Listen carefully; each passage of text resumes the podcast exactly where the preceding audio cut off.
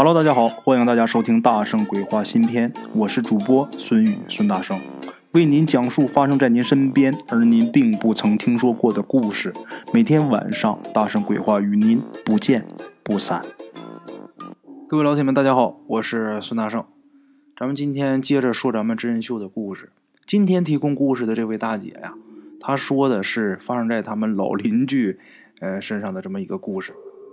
这个故事他也是听他父辈们说的，因为故事发生的时候啊，那时候他还是一小孩呢啊，在他们胡同里边啊，住着亲兄弟二人，咱不能说名字啊，咱给他一个给他贺个号啊，熊大熊二啊，这哥俩呢都是流氓啊，这个流氓跟流氓这个区别可不一样啊，大流氓咱知道，那都是在上流社会混的人。啊，要管理手下的人，做事呢也是很讲规矩的。这个小流氓就不一样了。俗话说得好啊，见利忘义，指的就是这些小地赖子。啊，咱也可以反过来说，他们要是说有点规矩、有点底线的话，他可能就混成大流氓了。啊，这个小地赖子一般都是一味的欺软怕硬。啊，那他这样的话，他就永远都是一个小地赖子。这个东北管这叫地赖子，啊，到了这个天津呢，这个叫狗烂儿，这种人啊哪儿都有。这个流氓啊跟英雄的区别是什么呢？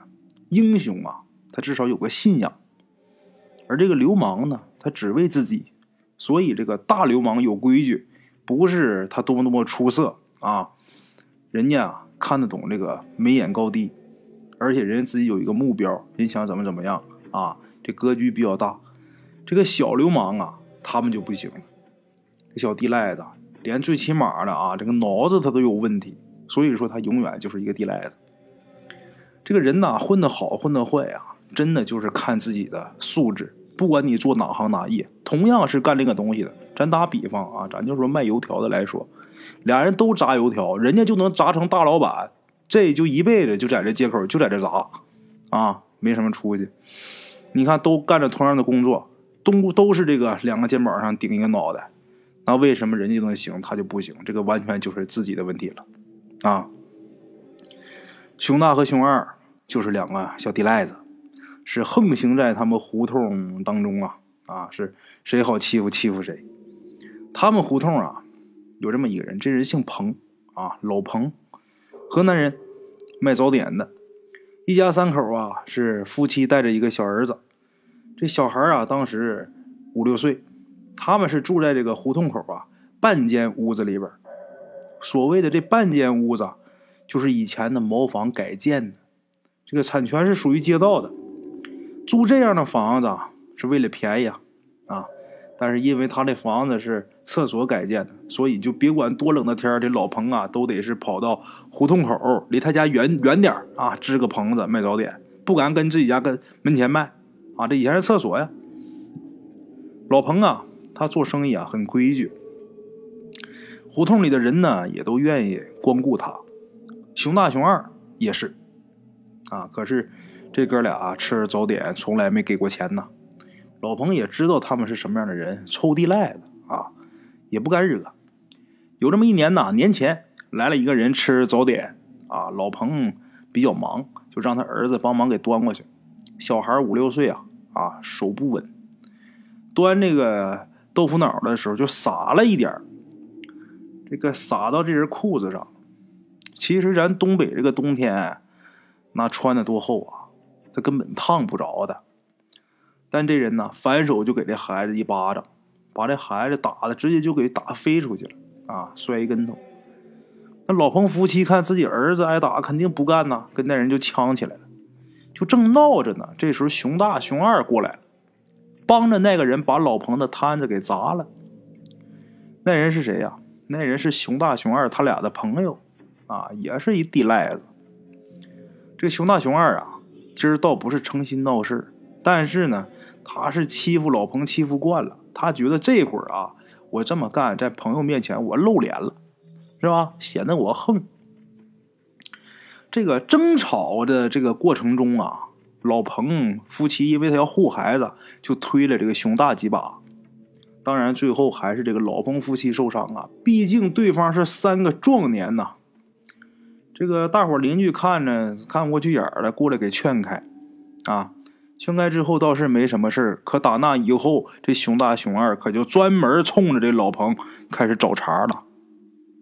啊，这个事儿过去以后啊，老彭冷静了，他自己想一想啊，他觉得自己惹不起这种地头蛇，然后啊，自己上门去赔罪去了，买的东西，买的烟呐、酒啊、啊吃的。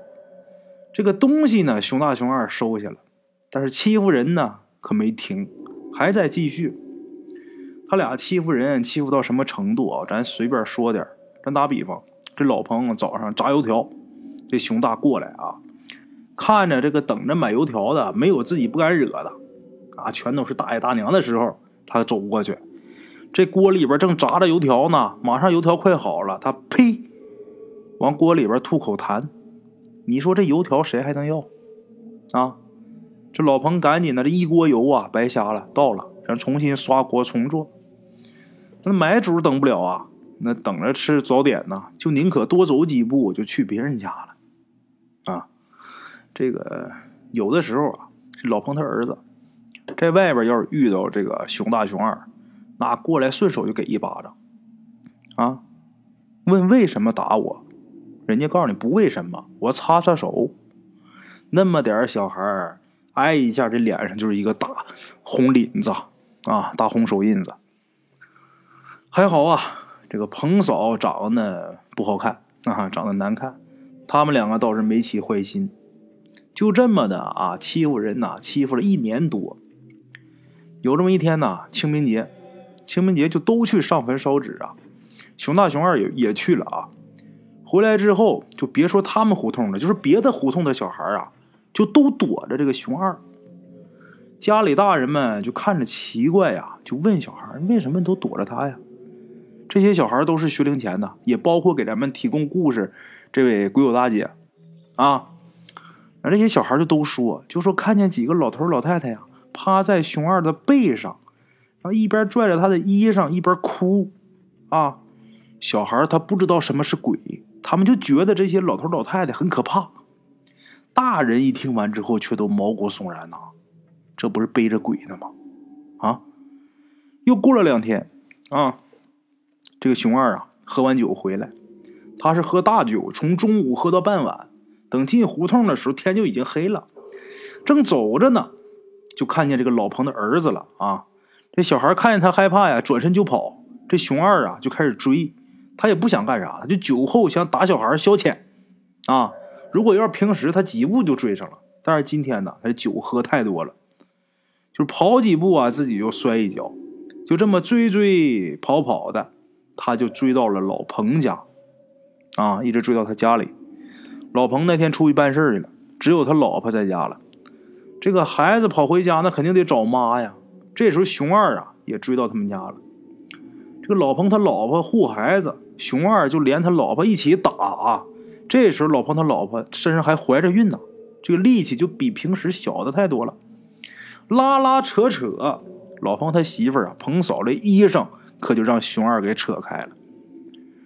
如果要是平时啊，也没什么事今天呢，这个熊二酒后无德，直接就扑上去了。借着这点酒劲儿啊，那老彭他老婆是拼命反抗啊。这时候啊，就在这个坑节上、节骨眼上。老彭回来了，今儿老彭，咱刚才说不是出去办事了吗？他也喝了酒了，一看这事眼睛都红了，那血丝都直冒啊！扑过去就跟这熊二就打起来了。熊二他是个地赖子啊，臭流氓，身上呢总带着一把小囊子，匕首啊，就把这匕首掏出来，掏出来冲着老彭就捅了一下。老彭啊，这一躲一闪身。是躲过要害的地方，但是把自己这个小腹给划了一道口子。这熊二啊，得理不让人，一下一下就这么捅老彭，老彭就这么往后这么退着躲，退着躲就躲到门口，脚下一绊啊，就把自己给绊倒了。这一绊倒，顺手一摸，把他绊倒的是一把斧子。这老彭顺手抄起来啊，这个熊二啊，看他这时候倒地上，觉得这是个好机会，扑过去拿着榔子就要捅老彭。老彭抬手这一斧子就砍这个熊二的胳膊上了。熊二叫了一声啊，跌倒在地。老彭今儿也喝酒了，而且这会儿红眼了啊，新仇旧恨，气急了，几斧子就把熊二就给劈了。啊，等杀完人呐，这老彭反倒冷静了。嘱咐老婆几句啊，自己又去自首去了。本来呀，这个熊大闹着，闹着什么？自己弟弟让老彭给弄死了，啊，一定要判死刑。结果法院呢，给老彭给判了个无期。老彭的老婆呢，在外边带着孩子过日子，老彭去伏法，啊，他老婆跟孩子怎么过呢？就自己还是。撑着这个早点摊儿，那么说老彭进去了，孤儿寡母的熊大能不能来闹？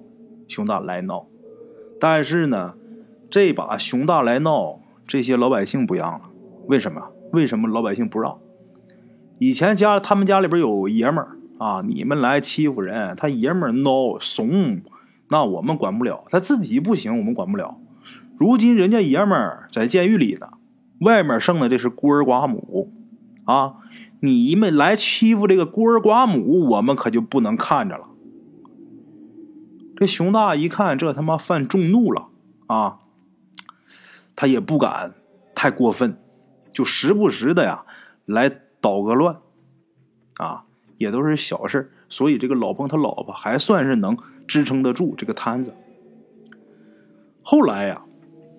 又过了几年以后，老彭有一个侄子。这个他这侄子，咱咱得这么说，就以他们家的基础啊，他这侄子就算是飞黄腾达了啊。他这侄子以前对老彭有愧，于是呢，自己飞黄腾达以后，他就推动这个老彭的案子。咱说重审也好，还是减刑也好啊，具体的咱们鬼友也没说清楚。总之，这个老彭蹲到第十五年的时候出狱了啊。